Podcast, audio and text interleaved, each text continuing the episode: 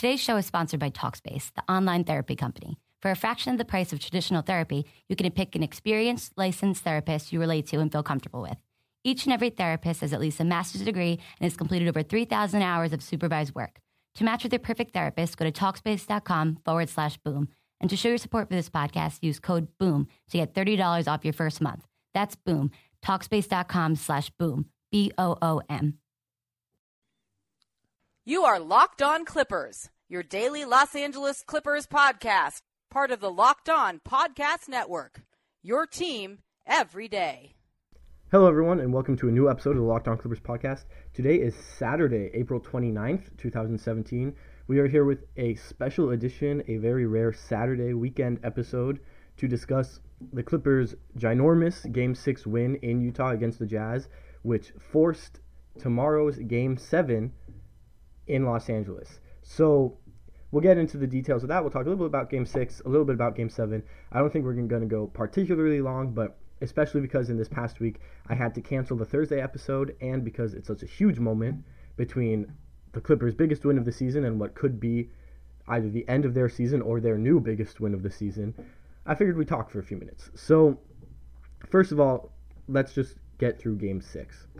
The Clippers started off very slowly. They were down 13-22, but then they ended up playing a little better with that second unit in the end of the first quarter, pulling them to 20-22 at the end of the first period.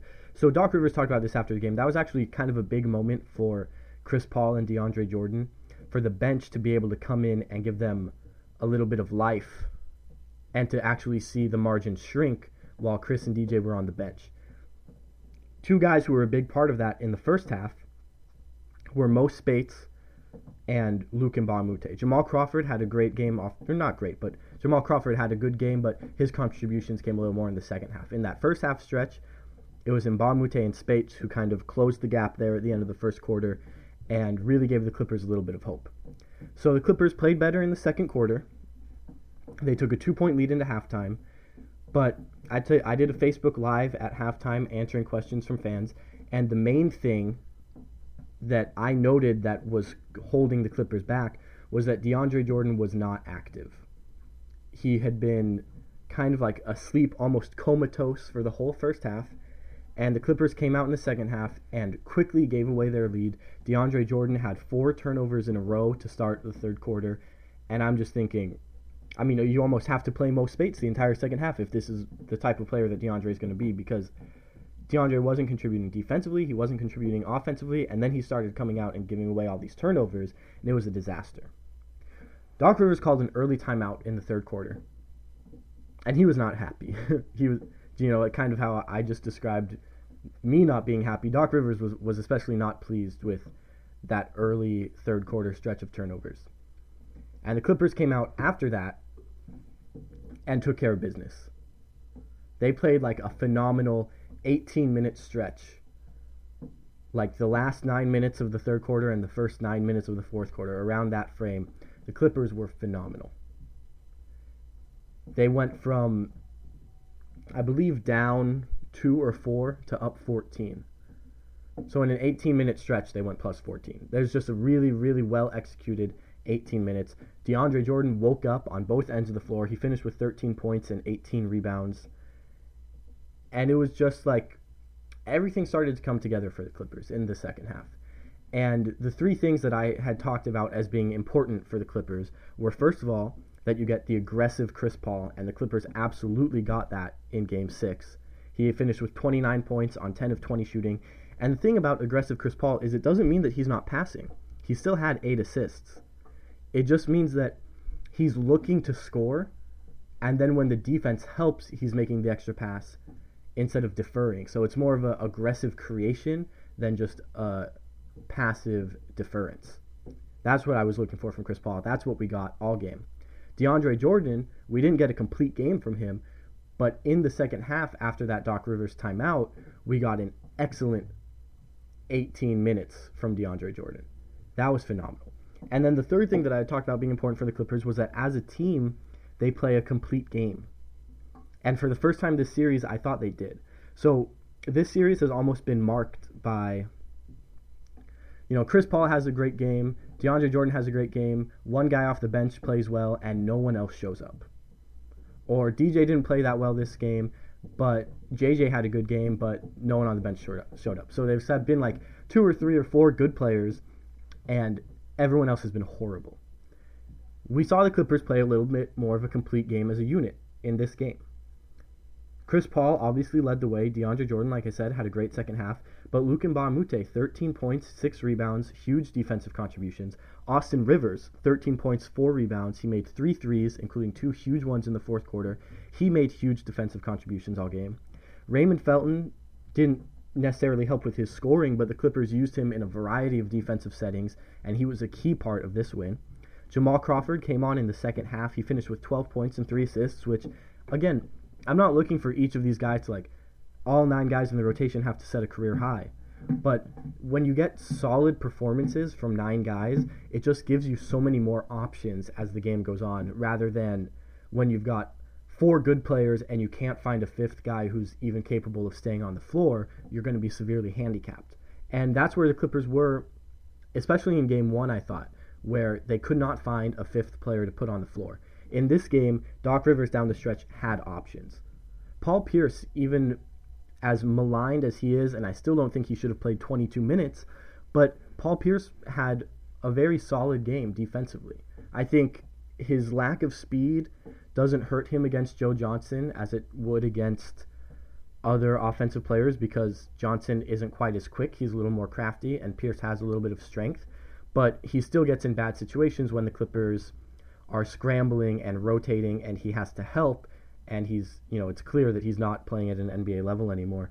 But even Pierce, I thought, had a pretty decent game defensively. I thought, you know, he definitely seemed, in this game, I understood, I thought he played better than, for example, Brandon Bass or Wesley Johnson would have played in that spot.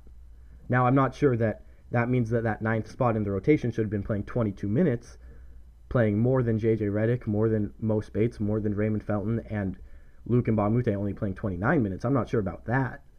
But just in terms of being in the rotation, I thought it made a little bit of sense. And then Mo Speights, even though he only played 10 minutes, Doc Rivers didn't go to the 2 big lineup at all in this game. But he had 9 points in those 10 minutes. He lifted the offense, especially in the first half when DeAndre Jordan was struggling. And so that was big. Those 3 things that I'd isolated, all 3 swung the Clippers' way. Chris Paul was aggressive, DeAndre Jordan was energetic, and down the roster, they played a complete game. Now, they got a little bit of help, too. I mean, that's just to be fair and honest. The Jazz only shot 27% from 3. And I'm not going to say, the win doesn't count because Utah had a cold shooting night, because Utah all series has been shooting well above their season average from deep. So really, it's a matter of time that they had a cold shooting night. But that's something that's worrisome going into Game 7. If Utah can get hot, then it is going to be a little bit of a different dynamic than we saw last night. But another thing to watch that you would hope wouldn't stay constant is that the Clippers had 16 turnovers. They only forced 7 from Utah. So, that almost right there makes up the difference in three-point shooting. The Clippers were 9 of 21. The Jazz were 7 of 26. So those 9 extra turnovers are basically actually more impactful than a couple made and missed threes on each end of the court. But yeah, I mean, I thought it was the best game the Clippers played in this series. Even though Chris Paul and DeAndre Jordan, that pick and roll wasn't as dominant as we saw at its peak in the second half of Game 3. As a team, I think they feel like they finally felt settled in as a team. And I had mentioned this in a radio interview that I did this week. A big part of the reason why the Clippers have been having these dry spells in the series is that their rotation has been so all over the place all year with the injuries and guys coming in and out of the lineup, guys getting benched, different guys being given opportunities. And Doc Rivers kind of kept experimenting, even not necessarily with the guys that were playing, although he did switch out Pierce, Bass, Wesley Johnson in the last couple weeks of the season. But he was just experimenting with different substitution patterns right down through the last couple weeks of the year. So we weren't consistently seeing, okay, Blake is going to sub out early. These guys are going to come in. This lineup can hold their own for 4 minutes.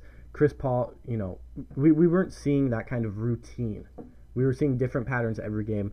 And finally, in this game, it felt like the Clippers looked like they had established a little bit of a routine. And even though they haven't played, obviously, a ton of games with this nine-man rotation, they just looked comfortable in these lineups, in these different situations. And they haven't always looked comfortable this series. So moving into talking about a couple factors for Game 7, I'm going to answer a couple questions from Twitter. As always, if you have any questions you want me to talk about on the show, you can hit me up on Twitter, at LucasJHand. You can email me, lhan.clipsnation@gmail.com. Now, I think one thing that kind of is going to make this Game 7 less awesome than it should be is that there's this big boulder hanging over the head of whichever team wins, which is that they're going to play Golden State starting on Tuesday. So it's almost like an awesome duel between like two great swordsmen, and then one of them has to go face a machine gun in the second round. And so we can really enjoy this awesome duel between these two swordsmen, but we also, ultimately, everyone in the back of their head is thinking, well, what is a sword going to do against a machine gun in the second round? But I don't want to get too much into that. If the Clippers win, we'll have time to talk about it. I really, like I talked about it in Friday's episode, I encourage everyone to just enjoy this basketball game, not worry about what's coming in the second round, not worry about the offseason and free agency. Just enjoy the basketball game, because you don't get a chance to see many Game 7s. Honestly, you don't get a chance to see many series as evenly matched as this one. There hasn't been a double-digit win, and the Clippers, going into this Game 6, the net point differential was 0. Both teams had scored the same amount over the course of the series. The Clippers are now +5 because they won Game 6 by 5, and they'll hope to increase that going into Game 7. But it just goes to show, you know, you don't see many series that are this close, that there are no double-digit wins. And I talked about this with Amar from SLC Dunk. Every time that one of these teams has thrown a punch, there's been a counterpunch.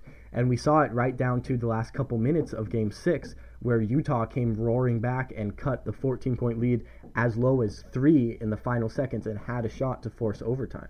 So anytime there's been a punch, there's been a counterpunch. I expect that we'll see this again in Game 7, another really good, really close game. So let's enjoy it. Now, getting to a couple listener questions from Twitter.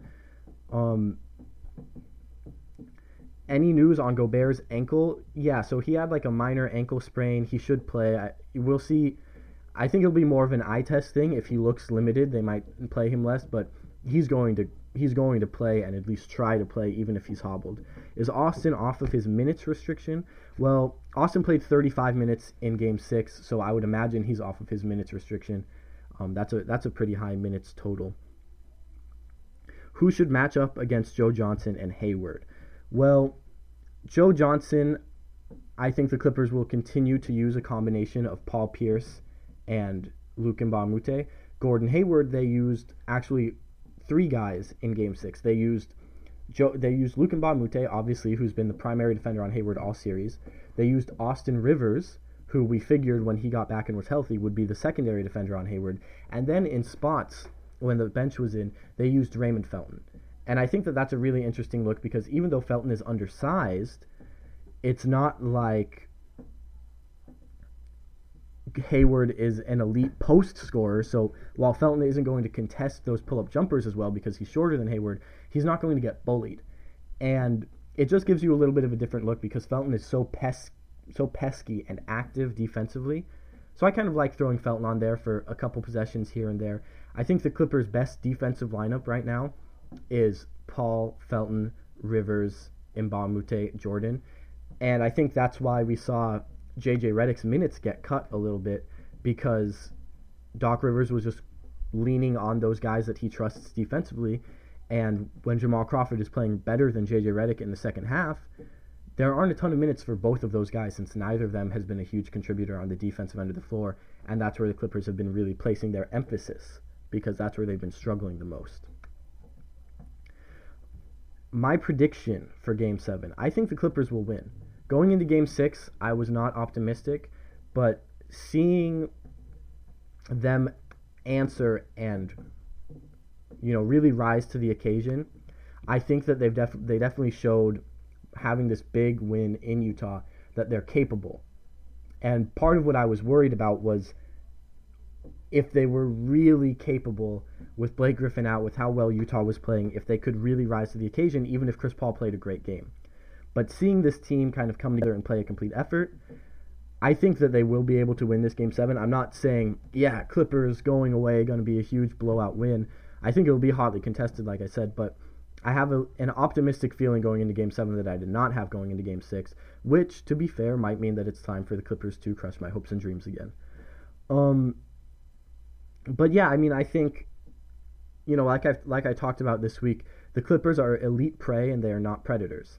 And when their backs are against the wall, they will find a way to barely survive if they're capable of it. And in Game 6, their backs were against the wall and they really put together a great performance and found a way to survive. If the Clippers had risen to the occasion just because Game 1 was a playoff game, instead of waiting until Game 6 was an elimination game, this series would have been a sweep. But the Clippers did not rise to the occasion, really collectively, until the second half of their elimination game. So can we see them put it together in a Game 7 with their backs against the wall, another elimination game? I think so. I think Utah's obviously a very good team, but they're not better than the Clippers. And so the Clippers, when they really engage, should be able to win this game. Now, that doesn't mean in a one-game sample size that anything can't happen. Utah gets hot from deep like they did when these teams played in March. That's probably going to be a loss for the Clippers. But in a normal game, the Clippers should be able to rise above with their backs against the wall. They play very well through adversity. They play very, very poorly from positions of strength. So it'll be interesting to see how they play against the Golden State Warriors in the second round if they do win this Game 7, because they'll be such huge underdogs, which is an unusual position for them. So that's going to be a very interesting dynamic to see how the mentality of this team responds. And then the last thing I'll get to is asking for a prediction for the player rotation for Game 7. I think it will look a lot like Game 6 did. I think we'll see Pierce leaned on more heavily than Speights at power forward because Doc Rivers trusts Pierce more than Speights, even though Speights played well in Game 6. I think we'll see Crawford leaned on more heavily than Redick because Doc Rivers just trusts Jamal Crawford more than he trusts J.J. Redick. But one thing that I do hope is that Luc Mbah a Moute, whose minutes were somewhat limited by foul trouble in Game 6, will play more than 29 minutes, and Pierce will play less than 22, and there will be a little more balance, because Luc Mbah a Moute has had a pretty tremendous series. So he's a guy who you pretty much need out there on the floor. For the first half of that Game 6, he was the Clippers' second best player by far behind Chris Paul. He was a level above any of the other Clippers' supporting players. So for him to be playing big minutes, I think, is important. But yeah, I think the emphasis is going to be on Paul, Rivers, Mbah a Moute, and Jordan. I think we'll see Speights, Felton, and Pierce in relief of those four guys. And then I think we'll see a split at shooting guard between Redick and Crawford. Obviously, some minutes of them playing together, some minutes of like a Paul, Felton, Rivers lineup. But generally, I'm expecting to see the big minutes emphasis go to Paul, Rivers, Mbah a Moute, and Jordan. And I think given the way that this series has played out, those are the four guys that you want on the floor for 36, 38, 40 minutes in an elimination game. Okay, guys, that's going to do it for this Saturday special edition episode of the Locked On Clippers podcast. Again, enjoy the game on Sunday. We'll worry about what comes next after the game. But for now, just sit back. Let's watch some great basketball. Let's have fun in what, again, could be the last game that we see this Clippers core play together. It's been an amazing ride. Game 6 was an amazing game. I'm looking forward to an amazing Game 7. As always, if you have any comments or questions, hit me up on Twitter at LucasJHan. Email me lhan.clipsnation@gmail.com. Go ahead and follow the Clips Nation blog at ClipsNationSBN. Check it out at clipsnation.com. And like Clips Nation on Facebook by just typing Clips Nation into the Facebook search bar. I did a live Q&A at halftime of Game 6. I'm intending on doing another one at halftime of Game 7. So make sure you check that out. And thanks for listening, guys. This is Lucas Han signing off for Locked On Clippers.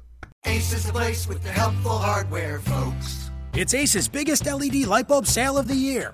Right now, buy one, get one free on our best-selling LED light bulbs. Our 4-pack of LED bulbs is $9.99. And our 2-pack of LED floodlights is only $12.99. Buy one, get one free. There's no limit on how much you can save, so stock up now. Hurry in. Buy one, get one free on long-lasting 10-year LED bulbs, now through Monday, only at your neighborhood Ace. See participating stores for details.